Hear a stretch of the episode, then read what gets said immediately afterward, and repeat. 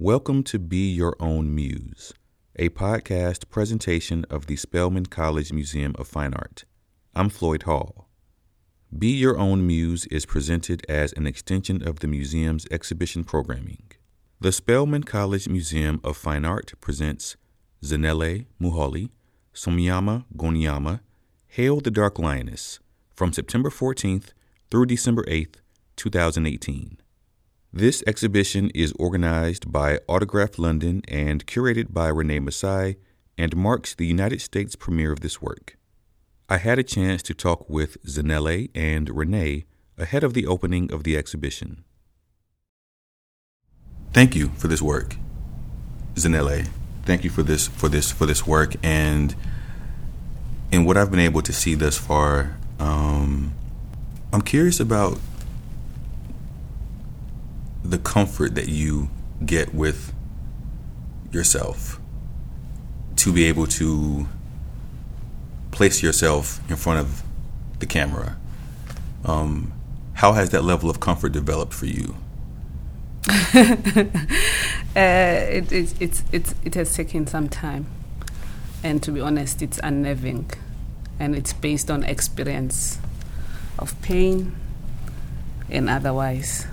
So I just wanted to make sure that I see me in as much as uncomfortable the situation, the mode, and the space that I found myself in was. So nobody will make you comfortable until you make yourself comfortable. So I had to create that safe space for myself, you know, to deal with the issues that were at hand at that particular time and remembering that not many people are able to do that. Yeah. What does that what type of of work does that does that entail over time to to get that level of, of comfort? What what what does that work look like for you or what did it look like for you at that time? I have to say first, I, I come from a space where I have captured a number of pictures, you know, of other people, either be they friends or acquaintances. So now to project myself, it meant that I had to put myself in their position, you know, because then there are people who participate in your projects, but then you never know how they feel about it. So I could imagine how those people were positioned, though they agreed to participate in my previous project. It's not an easy stance, but then one had to do it, you know, dealing with issues at hand and also trying to find a way, you know, or means to express whatever those issues were, which mainly are uh, basically on historical moments or historical events, either known to us or unknown to other people who might not know what, what I was trying to project. Say more about that history and and in your lifetime or maybe thinking beyond or before your lifetime mm-hmm. but what what about the, the history were you trying to communicate or were you trying to disrupt um, it, it could be like recent history, not necessarily something that happened long, long, long time ago. And recent history could be an event that took place two years ago, or an event that took place four years ago, or six years ago. And one of them that is known to South Africans or to people beyond South African borders will be the Marikana, where miners were shot down. Which, when we heard of that incident, it's somewhere somehow um, set, you know, negatively to many of us, understanding that a lot of women they lost their husbands who uh, who were minors. This was in 2012, uh, August in South Africa, and also thinking of those ch- children who were offended due to that, you know, uh, incident. And then one had to produce an image that spoke to that per se to say what is it that affects us as human beings in South Africa or or as people, as human beings who are activists and who believe that you know human rights shouldn't be violated simply because others are in positions of power.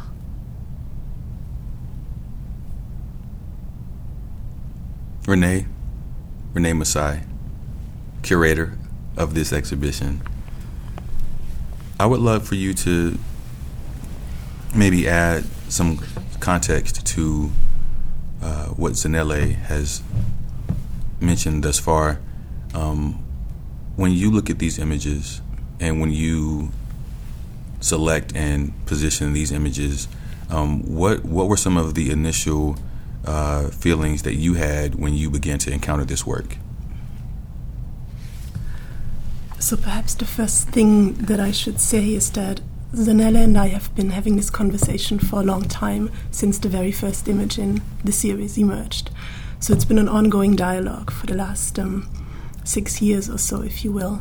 And one of the key things that um, I think of when I look at the work and when I select the work and when I engage with the work is this notion of courage. And courage really takes us back to the first question that you posed, which is the kind of strength it takes in order to face the camera.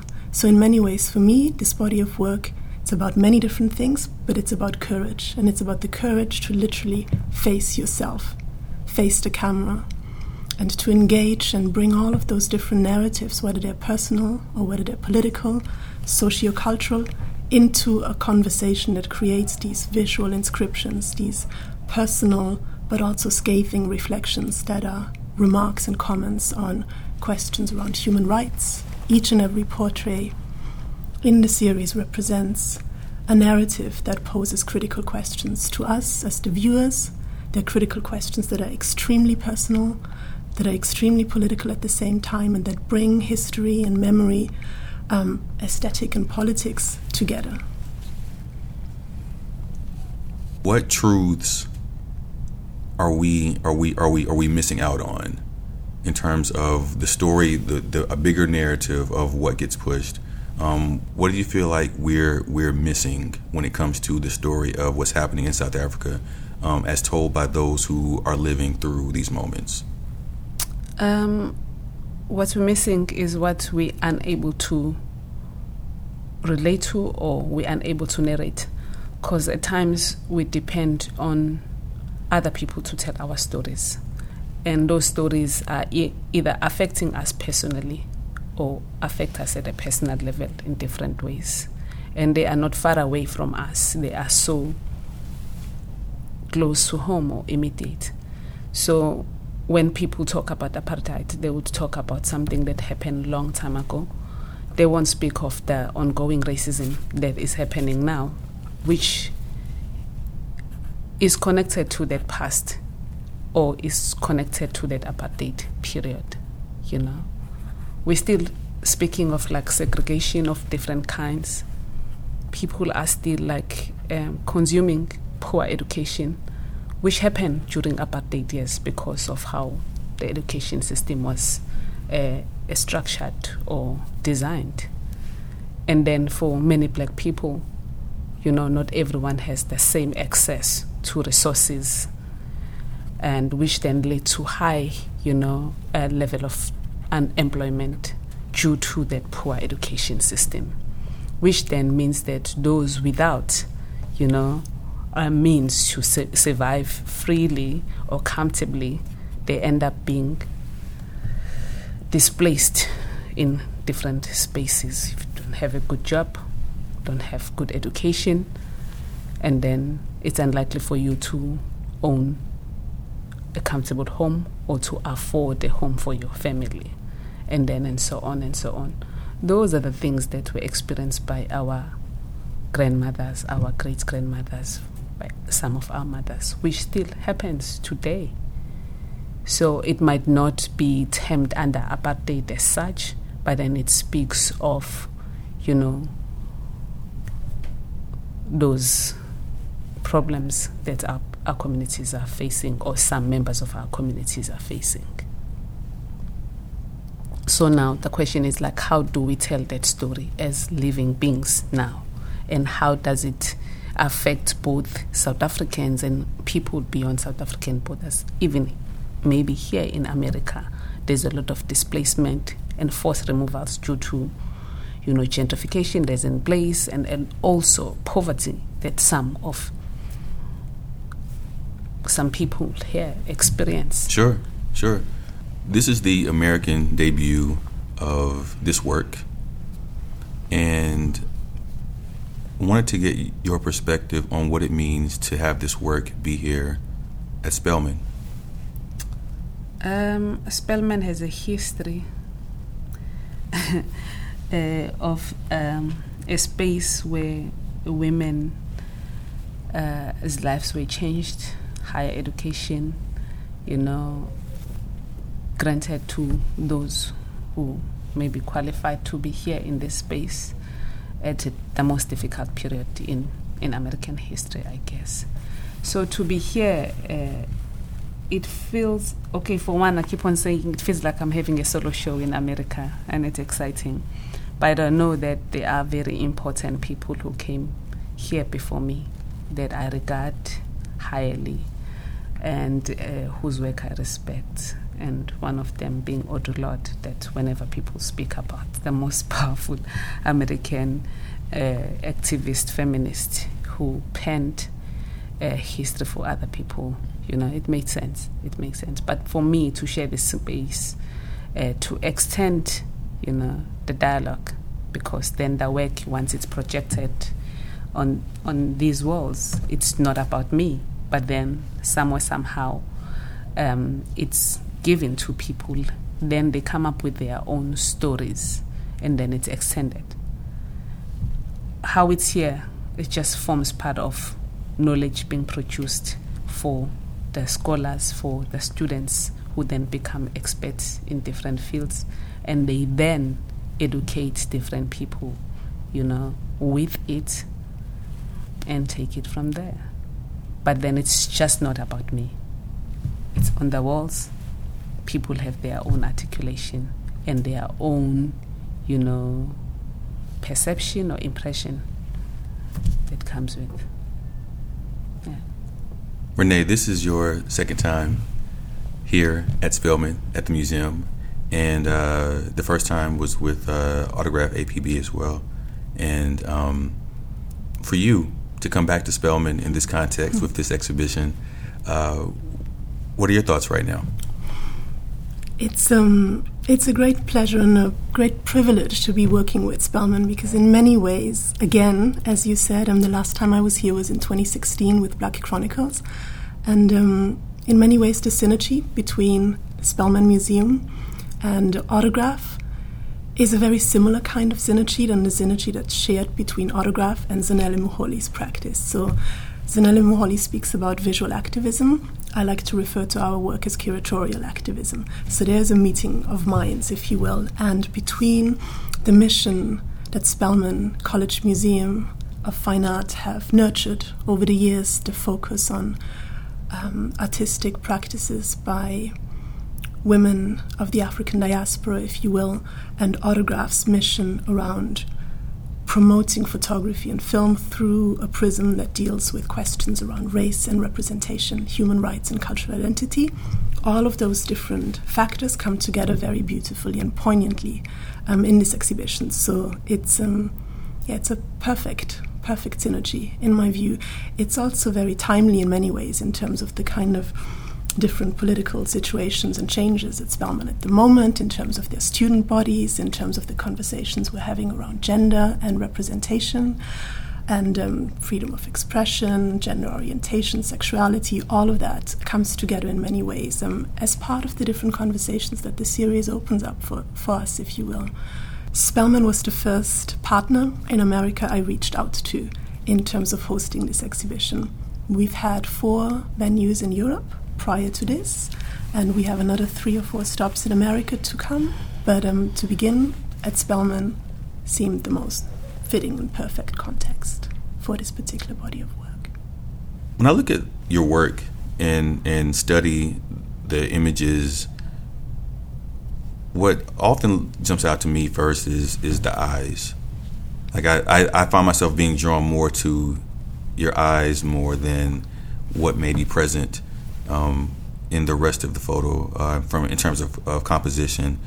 Um, and I don't really know, you know, what that means or what that says. But for me, I, I keep coming back to that and looking for something. I think maybe I'm looking for something, you know, in in your eyes, um, in these in these photos. Maybe it's because you're wearing spectacles. Maybe. yeah, uh, no, in most of my work, the gaze is very, very important because you don't want people to forget and you want them to engage with you. What meets the eye? What about the eyes? You know, it's like you're having a conversation, but then there's silence at the same time. And then you wonder what's going on in that person's mind or what was going on at the time when the, when the image was captured. So I like to keep that level of the eye, even if you move left or right, but you still like confronted with these eyes. I think that's the power of like blackness or black people when one is confronted with blackness and then the eyes say, Look at me, you know, do not ignore me, recognize me respect me. You know, whether you're looking up or down, sideways, etc. So I just don't want people to get away with it. I, want, I want them to always remember what they have seen in that particular space, even when the exhibition is over. But you'll always remember that penetrating gaze. I think one of the things with um, with the gaze in the exhibition is also that it's pretty relentless. There is absolutely no escaping those eyes. They will follow you around in every corner of the exhibition. So there is no escaping this gaze. And it also disables the idea of being of being able to consume this body without being questioned and without being scrutinized in this moment of looking. So there's an exchange. It's a, it's it's an oppositional gaze. Bell Hooks termed this kind of gaze as an oppositional gaze in the early 90s, and um, it's a confrontational, a questioning gaze that forces the audience and the viewers into a conversation, into a dialogue, and whether that dialogue is to start to deconstruct the different layers within each of those images but it opens up a conversation that is pretty inescapable. And that's one of the things that makes this body of work so incredibly powerful. Even thinking about the gaze and, and eye contact, because even the notion of looking someone in the eye and holding that gaze for any moment of time in American culture, for blacks and whites, that was not always allowed. I mean, people have have died for something as simple as that. For and looking so, back. For looking back, or or just looking with intent. Mm. And so I think maybe there's some of that in that that that maybe even culturally you begin to unpack because you I can can look at that um, look at an image and understand the different layers of what eye contact can mean um, from a cultural standpoint, from an identity standpoint, and from a, a safety standpoint mm-hmm. in this country, in the American South. Um, so maybe that's what I get from from even just that relationship between viewer and and uh, the image.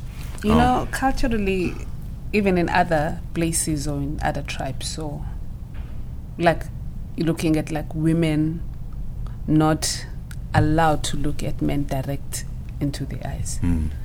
So in a way, it's a sign of defiance. Yeah. You know. Yeah. And if you look back as a woman, it means that you possess some power of some sort, or you either perceived as a deviant. It's also about occupying that space. There's an occupation in that gaze, and an assertiveness.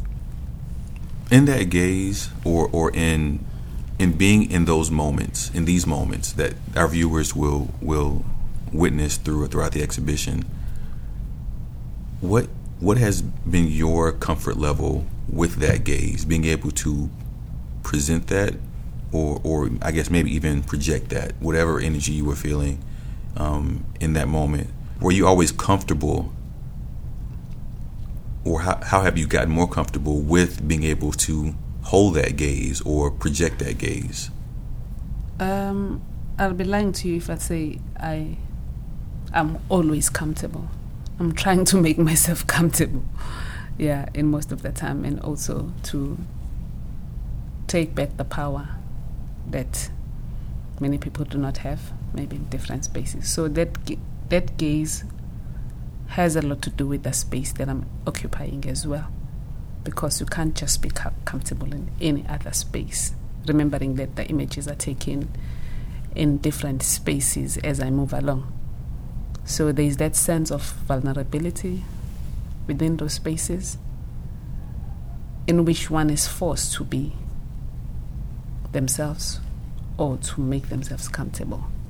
But I can't say for each and every image I was comfortable because it's different moments, it's movements, and the space in which I'm trying to possess or occupy and at the end, the image says something, or I just want to make sure that the image, you know, says something.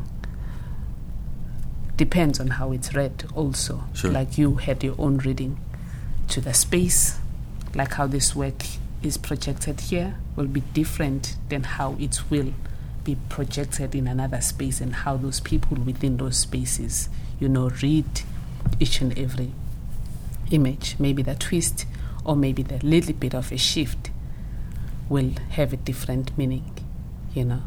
But in all, I just want people to engage with the work and also either see themselves in the work, even if they do not like it. And if they do like, what is it that you like? If you dislike, what is it, what is it that makes you uncomfortable to end up disliking the work.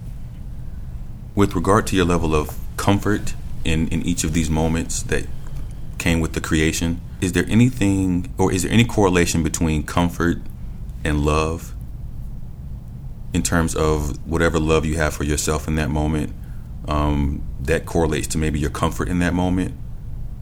It's complicated. I can't tell, you know. I can't connect the two. Okay. Yeah. Other instances, I'm like okay. In other at other times I'm just not okay, but I have to respond to what makes me feel uncomfortable at, at that time. Remembering that this work is about race and racial dynamics and the complexities of race, and which then touches on history and the moments.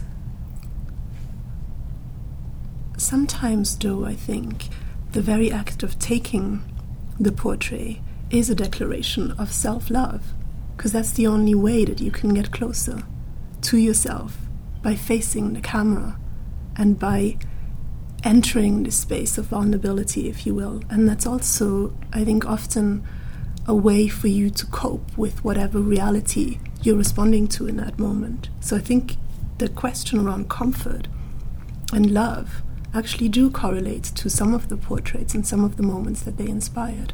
No? In a way, to say no matter how difficult the situation may be, you know, you just need to reconnect with the self. Yeah. As difficult as how the situation might present itself, you know. But with the statement given to say you're talking about like self representation, you're talking about owning yourself, you're talking about remembering yourself, you know, talking about that need for self acceptance, which I guess you have to love yourself to accept yourself. Yeah? In a way. Mm. We represent the three of us here different portions of the, the African diaspora um, here in America, Renee, uh, European, uh, Zanele, African. African, yes.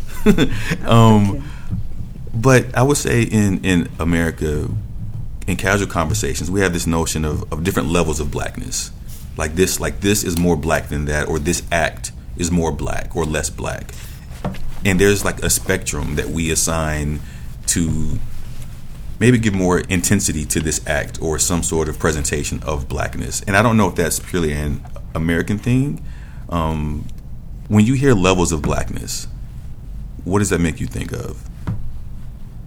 I think it's really important to recognize that we all have very different experiences of blackness. I grew up in Europe. My father is Somali, my mother is Austrian. I grew up in the Austrian mountains, literally. And I was probably the only brown black person anywhere in my vicinity. Everybody knew my name. I couldn't wait to get out of Austria when I was 18 and I moved to the UK because I didn't want to be different every single day of my life. So those different different. Here we are, difference. It comes down to difference in many ways. But um, Stuart Hall has written about the kaleidoscopic spectrum of blackness, and I think that's really important. I think it's really important that an African American experience is very different to a black British experience, and it's entirely different to a South African black experience. So to conflate this notion of blackness into one doesn't really work, but at the same time, there are all kinds of nuances and all kinds of moments that we share within that. Does that help? Remotely. That's authentic to you, and so that that, that definitely helps. You know, when you talk about blackness to me, I think it has a lot to do with the language. The language I speak. My dreams, no matter how far I'm at. I'm in America, I still dream in Zulu. When I'm stuck, I'll be having a conversation with Renee, or I'll be thinking, like, somebody in the house speaking Zulu to translate this for me. so uh, I think that pride of like being a Zulu speaking person and be able to have a second language is very, very major because in that way I'm able to have a sense of something that I own. The language is key to me, besides the music that I listen to that I like, which might be traditional music, mm. gospel, you know, with Zulu lyrics or or one of South African languages, you know, lyrics, etc., etc. I think in all, even with the work that is on show, most of the, the, the pictures are named in Zulu to say for once, let's remember where we come from, our mother tongue, which kind of like defines us in a way. So when you talk about that level of blackness, you say if somebody were to say like, move. If not, if that's said in English, I will understand. But if it's said in Zulu, I'll know that, that there's danger there. Because language then becomes you know, that space of my understanding. So when I take photographs, when I shoot, when I position myself or someone that I'm working with, it, it feels comfortable if that's said in my mother tongue. Hence, the, the name of the show is called Somnyama Ngonyama. That's when, that's my level of blackness because you can't pronounce that, even though we are, like, like the three of us here are kind of like black or own our race. The current exhibition on display at the Spelman College Museum of Fine Art is Zanele Muholi Somnyama Ngonyama. Perfect. Zanele Muholi, Renee Mussai. Thank you. Thank you. Thank you both sincerely, sincerely.